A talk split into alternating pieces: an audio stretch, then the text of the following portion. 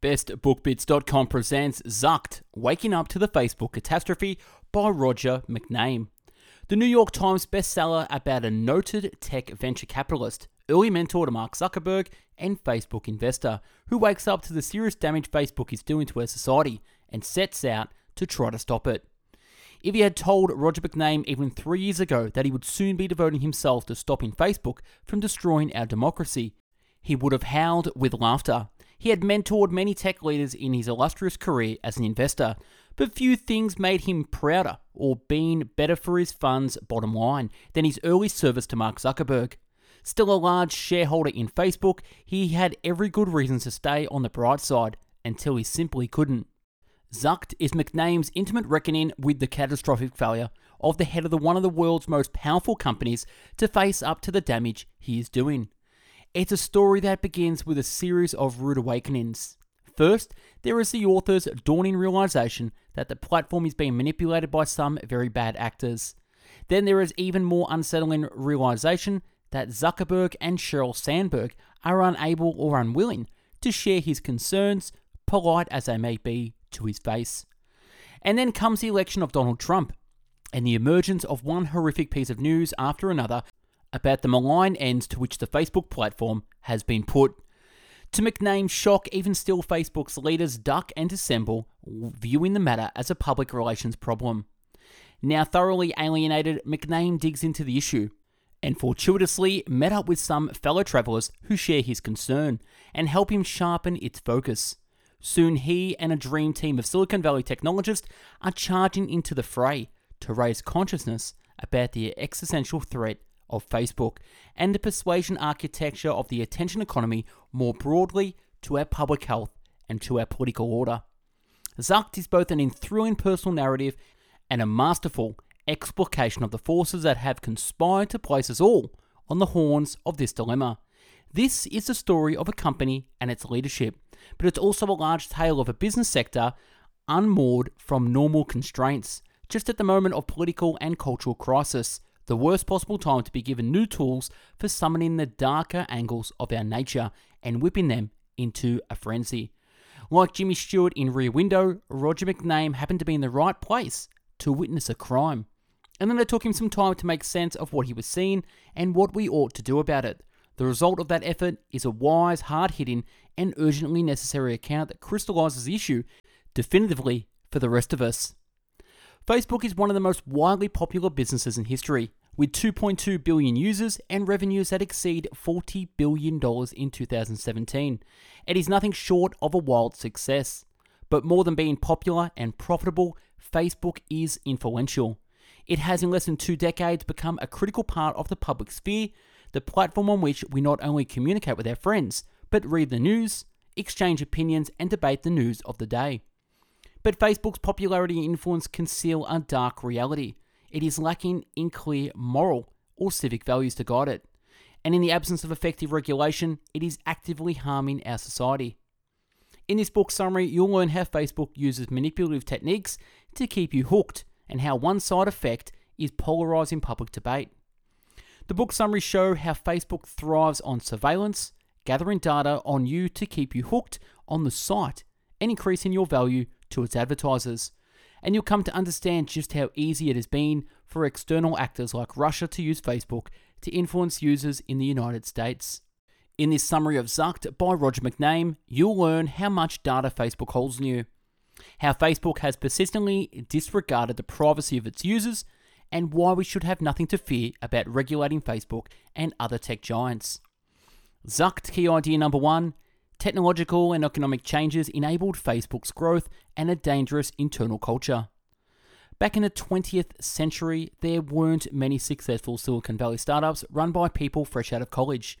Successful computer engineering relied on skill and experience and needed to overcome the constraints of limited computer processing power, storage, and memory. The need for serious hardware infrastructure meant that not just anyone could build a startup and be an instant success. Technological developments in the late twentieth and early twenty-first centuries fundamentally changed this.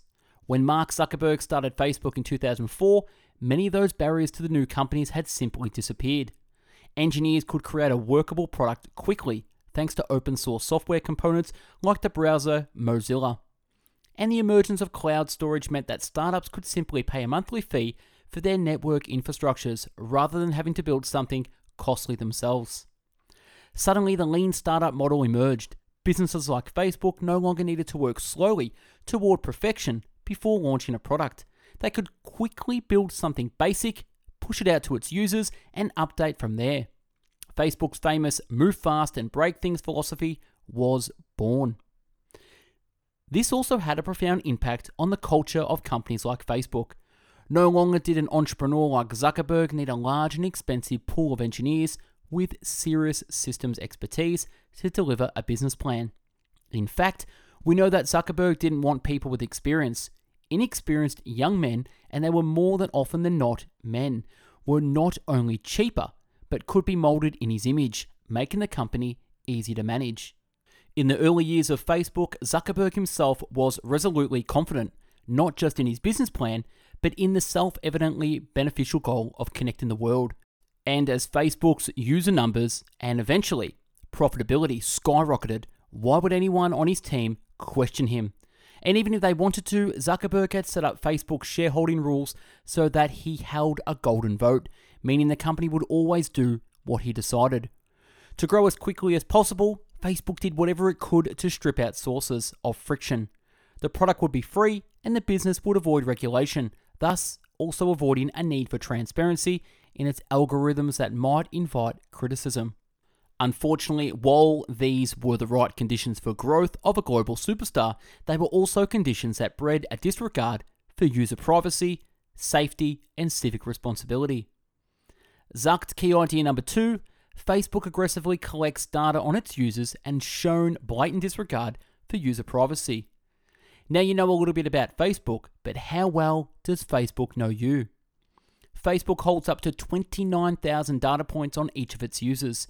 That's twenty-nine thousand little things it knows about your life, from the fact that you like cat videos to whom you've been socializing with recently. So where does Facebook get the data? Take Connect, a service started in two thousand eight that allows users to sign into third-party websites through Facebook. Many users love the simplicity of not needing to remember countless complicated passwords for other sites. What most users don't realize is that that service doesn't just log them in. It also enables Facebook to surveil them on any site or application that use the login. Use Connect to log into news websites. Facebook knows exactly what you're reading. Or take photos. Lots of us love tagging our friends after a fun day or night out. You may think it's an easy way to share with your friends, but for Facebook, you're providing the valuable collection of information about your location, your activities, and your social connections. Now, if a business is so greedy for your personal data, you at least hope that it would treat the data with care, right?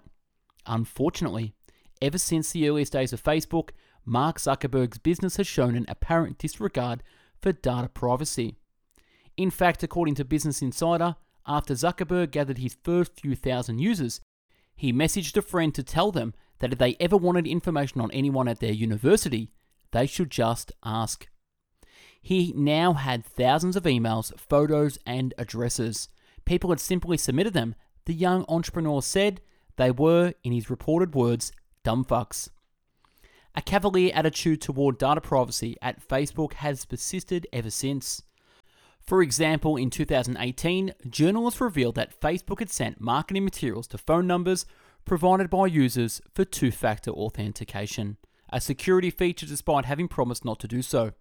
And in the same year, it was revealed that Facebook had simply downloaded the phone records, including calls and text, of those its users had used Android phones. Again, the users in question had no idea this was happening. Facebook wants your data for a reason, to make more money by keeping you on the platform for longer and thus making its offers to advertisers more valuable. Let's take a look at this in more detail.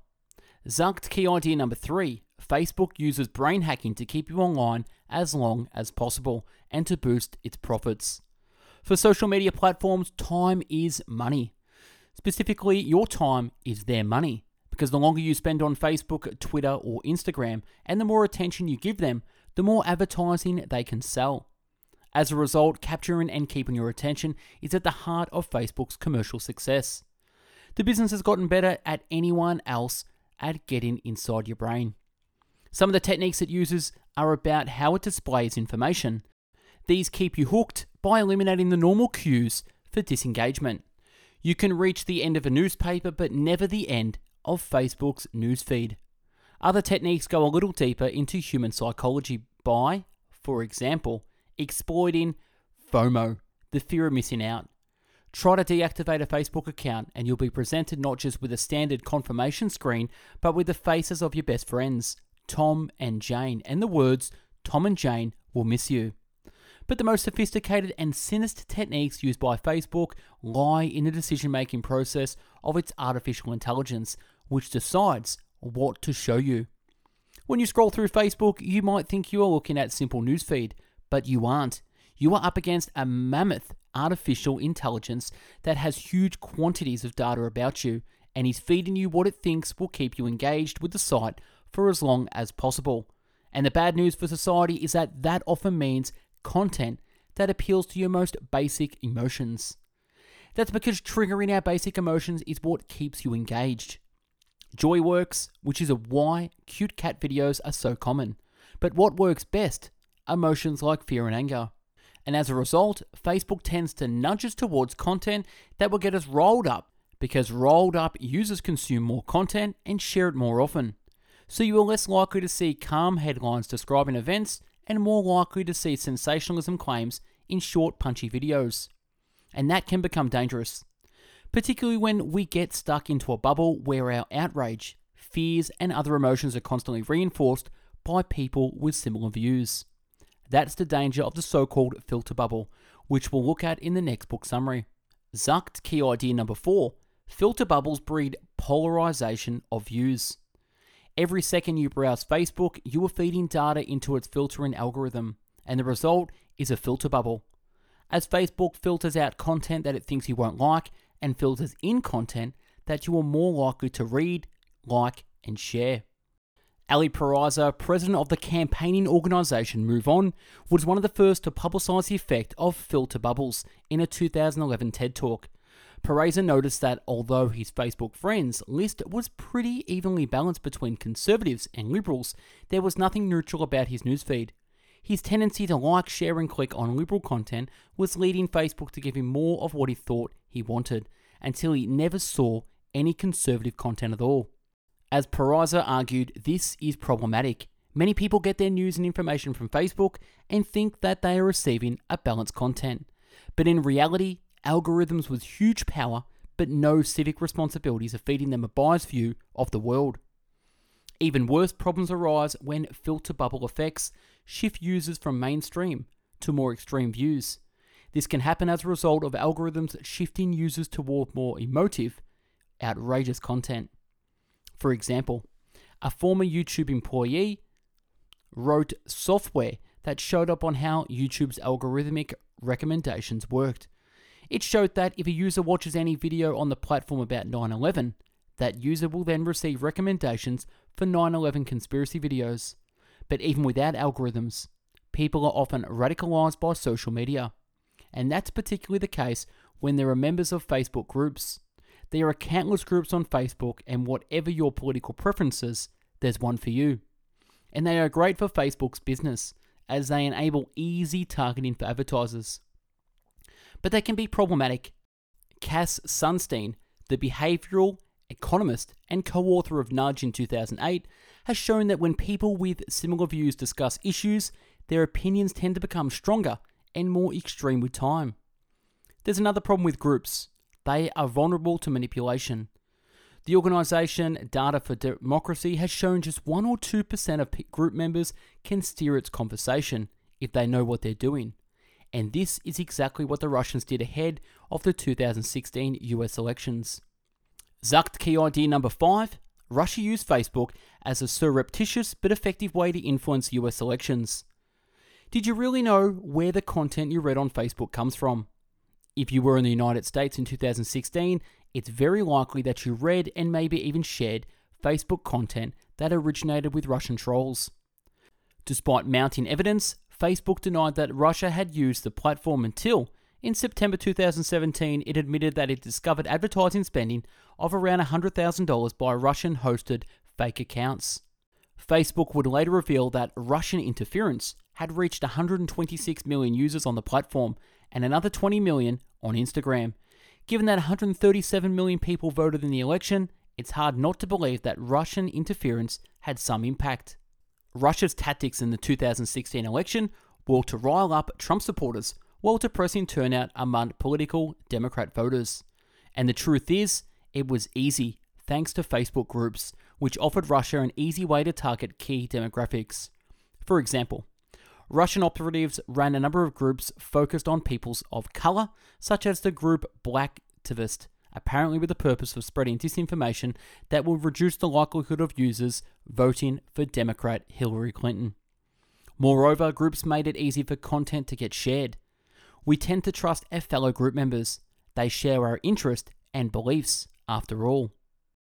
So we are often uncritical of where information is coming from if it's shared within a group with which we identify.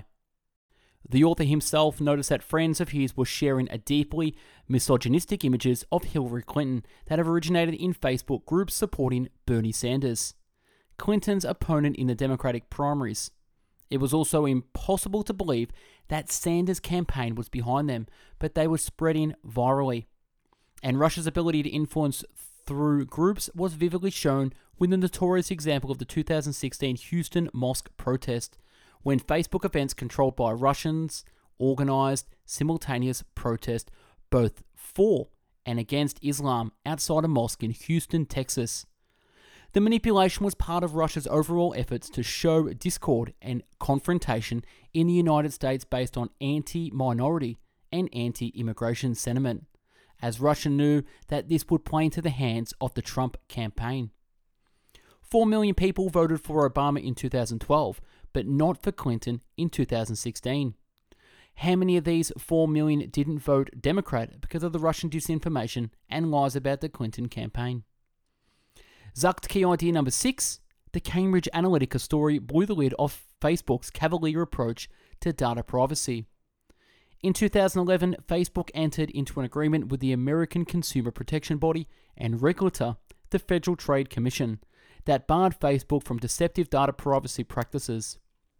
Under the decree, Facebook needed to get explicit, informed consent from its users before it could share their data. But the sad reality is that Facebook did nothing of this kind. In March of two thousand eighteen, a story broke that tied Facebook's political impact to its disregard for user privacy. Cambridge Analytica, a company providing data analytics to Donald Trump's election campaign, had harvested and misappropriated almost fifty million Facebook user profiles. Cambridge Analytica funded a researcher, Alexandra Kogan, to build a data set of American voters. He created a personality test on Facebook, which two hundred seventy thousand people took in return for a couple of dollars. The test collected information on their personality traits. Critically, it also captured data about the test takers' Facebook friends, all forty-nine million of them collectively, without these friends knowing anything about it, let alone giving consent. Suddenly, the data team for a controversial presidential candidate had a trove of highly detailed personal data for about forty-nine million people. And while Cambridge Analytica wasn't allowed, under Facebook terms of service, to use the data commercially, it did so anyway. This was particularly controversial because, according to a whistleblower, Cambridge Analytica was able to match Facebook profiles with thirty million actual voter files. This gave the Trump campaign enormous valuable data on thirteen percent of the nation's voters, allowing it to target propaganda at these voters with incredible precision. Remember that just three swing states, won by Trump, with a combined margin of just seventy-seven thousand seven hundred forty-four votes, gave him a victory in the Electoral College. It seems almost impossible that Cambridge Analytica targeting, based on Facebook's data breach, didn't influence this outcome. As the story broke, Facebook tried to argue that it had been a victim of Cambridge Analytica's malpractice, but Facebook's actions suggest otherwise. When Facebook found out about the data breach, it wrote to Cambridge Analytica asking for copies of the data set to be destroyed, but no audit or inspection was ever carried out. Instead, Cambridge Analytica was just asked to tick a box on a form to confirm compliance. Moreover, Facebook had itself happily embedded three team members in the Trump campaign's digital operations at the same time when Cambridge Analytica was working for Facebook. The Cambridge Analytica story was just a turning point. Many came to believe that, in the pursuit of growth and profit, Facebook had ignored its moral and societal obligations. If this is true, this question remains: what can society do about it? Zucked key idea number seven, Facebook and other tech giants should be properly regulated to limit the harm they can do. As the Russian interference and Cambridge Analytica scandals have shown, Facebook has not taken the need to regulate its own behavior seriously enough. Perhaps then, the time has come to think about external regulation.